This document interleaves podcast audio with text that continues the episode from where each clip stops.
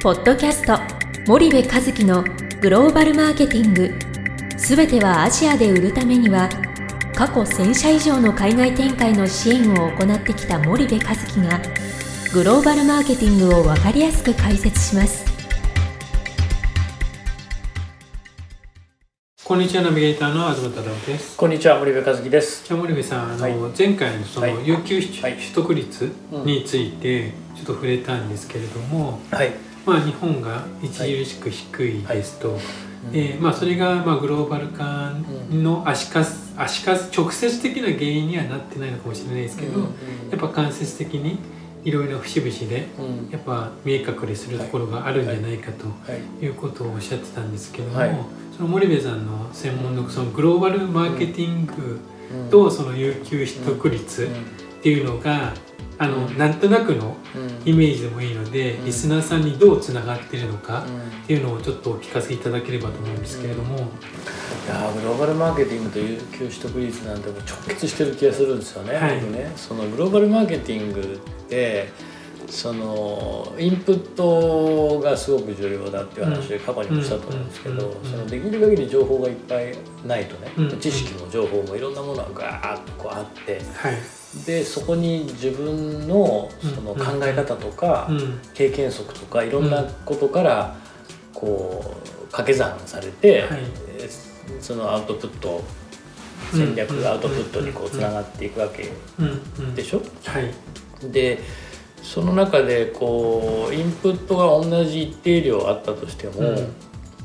有給取得率50%ふーんと思える人が出すアウトプットとうんめちゃめちゃこれおかしいだろうって思ってる、うん。まあ、外国人のリーダーのじゃあフランシスさんのはいね、はい。出すアウトプットと、はい。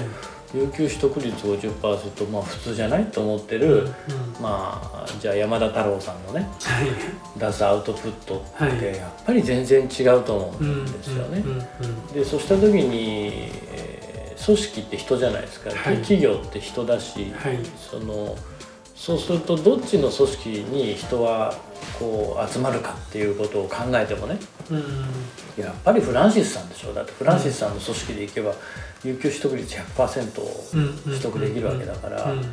でそうするとそっちに優秀な人間がやっぱり集まりたがるしで日本の高度成長期はねとにかく自分の人生自分の時間家族子供全てを犠牲にして会社のためにってあのの歌あったじゃんリゲインでさ、はいはい。24時間戦えますか、はい。僕好きなんだけどあの歌ね、はい。あれだったでしょまさにね、うんうん。だけど今もうそんな時代じゃないうんじゃない、だからむしろあの高収入であのレベルの高い仕事をしてる人ってめちゃめちゃ有給有給っていうか休みを取ってるでしょバケーションを取ってるじゃない、だからまあこれはダメだよね。3年連続最下位で50%って、うんうんこれ世界に公開されてるわけですからね。はい。こんな生産性の悪いうん日本、うんうん。うん。ちょっとうん問題。っていうう、ん。マーケティングも生産性悪そうじゃない？はいはいはい。有給50%しか取れない会社のマーケティング戦略ってすごい効率悪そうでしょ？はいだから僕は直結すると思うんですよそう海外から見るとうどどんな風にやっぱ生産性が悪いなってんうん。見られるってことですかね、うん。あ5時の鐘がなりましたなりましたね。はい。えーそうなんです。5時にとってるんです。えーとそうです。海外から見ると日本はものすごい生産性が悪いっていうふうに見られてますよね、うん、だから生産性悪いランキングとかでも日本って低いんじゃないかな。まあ低いかそうだよね。でね。で今回コロナで明らかになったけど IT 化のその IoT 化うん。がやっぱりあの他の先進うん国に比べて遅れてるから政府が焦って、あの IT 推進委員会みたいなの立ち上げてこれからボンボンボンボンやるわけでしょ？だうん。からやっぱそうだよね。IT で効率は良くなるわけだから、うん。あのそういうことではあると思うんだよね。はいであとねこのねみんなと一緒じゃないとダメ文化うん。がそれをそうしてるんだけど僕も20年前の記憶が蘇ってくるんだけどもね、はい。その5時の鐘が鳴ったよね今ね、はい。会社に行っても鳴るじゃんこれ。日本全国どこに行っても鳴りますと、うんで当時僕もオフィスビルにいてフロアにみんながダーッ仕事してるわけだよね、はい。向こうの方まで、他事業部も含めて。うん。で自分の事業部の島を見るとみんなまだガリガリガリガリパソコンに向かって何かやってますと、うん。でも僕仕事なくなりました。と 帰りたいと。立ちにくかったよね新入社員の時に。そうですよね。うん、立ちにくいなと思ったけども、立って帰ってた。よ 俺はね「お疲れ様でした!」って言って。はいはいはい。で上司はねはい「おお疲れ!」っつって。うん。まあ腹の中でどう思ってるか知らないけども そういう。で先輩とかはあ「おいお前もう帰んのか?」と「お前新人なのにもう帰んのか?」みたいな顔で はいはい。なんか快く送り出してくれない。うん、なんかこうなんか言いたそうな感じで,、はいはい。でそれを何日か続けてると、うん。まあ世話係みたいな上司がすごい優しい世話係がいたんだけどはい。なんていうの新人研修。近人教育係とかですよね。先輩がね。はい。すごいいい人でね。うん。何気なく悪そうに新人はもうちょっといたりする方がいいよ的なことを 言ってたんだけど、はいはい意味わかんねえなと思ってだって僕仕事なくなったのにと思っててね。はい。だからこういうこととかね。うん。あと当時ね新人がねその電話を取るっていうねあーはい小習慣があって、はい。で僕電話取りすぎて左耳が聞こえなくなったことがあったんですよ、うん。で、えー、とん絶対俺の電話じゃないのよね。だって俺新人で誰とも名刺交換してないから俺に電話なんかかかってくるわけないから、はい。なんだけども電話を取らなきゃいけなかったわはいけよ、はい。で僕がねあの「はい何々でございます」と、うんお電話ありがとうございます。何々株式会社の何々でございます」と、うん。少々お待ちください」うん。でお名前聞いて電話をつなぐっていう、この非常にシンプルなうん。多分一回やればすぐ覚えるっていううん業務、うん。これに練習はいらないと思ったはい。のね、練習だって言うんだよ、はい。新人のね、うんなんだけどこんなの100回やって200回やってできるようになったからってじゃあ何なんだよっていうのをすごい思ってて、これ電話を取り継ぐために俺は大学を出たんじゃねえと思って、はいはいはい。あの言ったことあるの先輩にね、うん。俺の電話じゃないのになんで僕出なきゃいけないんですか、うん。絶対この人がこの人の電話だからこの人はこの人だ。取ればいいじゃない 直接ね。はい。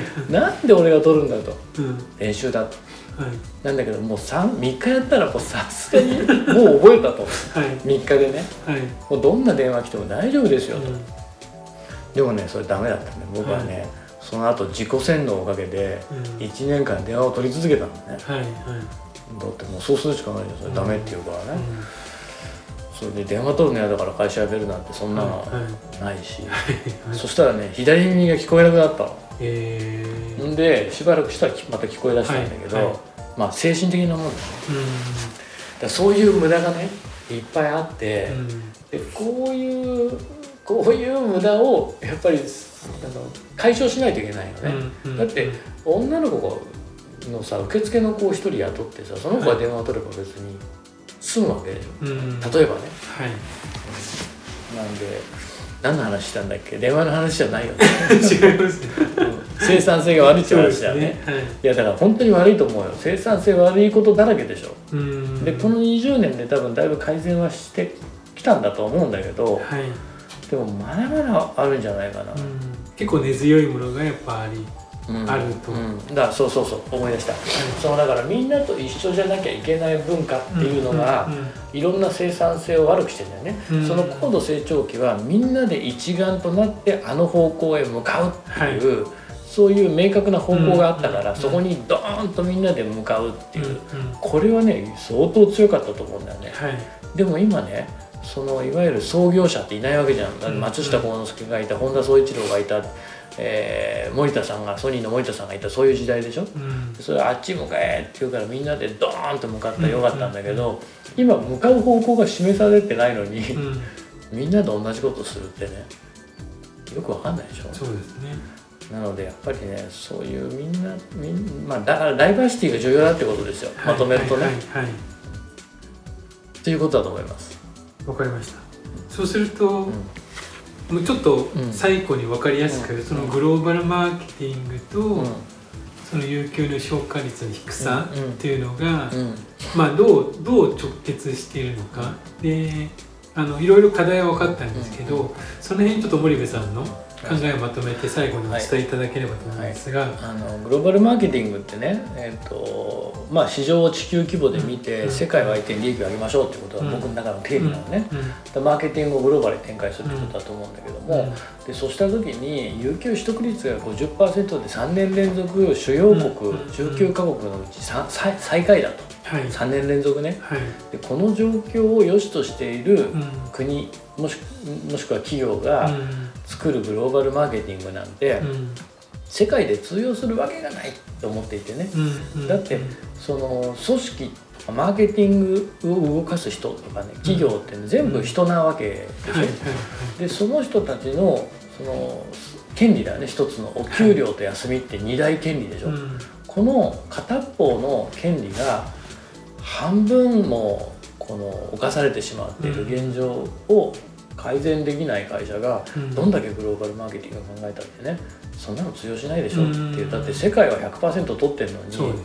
なんで日本だけっていうね、だから僕は直結してると思うから、はい。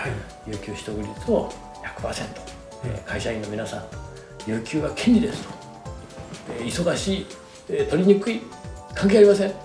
取得しましょうっていう、選挙の演説以来に最後になりました。えーことを言いたいと思います。わかりました。はい、じゃあ今日はありがとうございました、はい、ありがとうございました。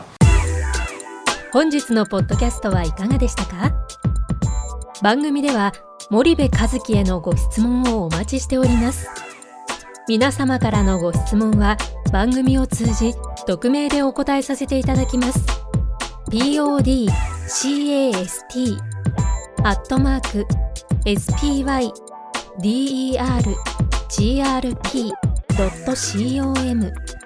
ポッドキャストアットマークスパイダー grp.com までたくさんのご質問をお待ちしております。それではまた次回お目にかかりましょう。ポッドキャスト森部和樹のグローバルマーケティング。この番組はスパイダーイニシアティブ株式会社の提供によりお送りいたしました。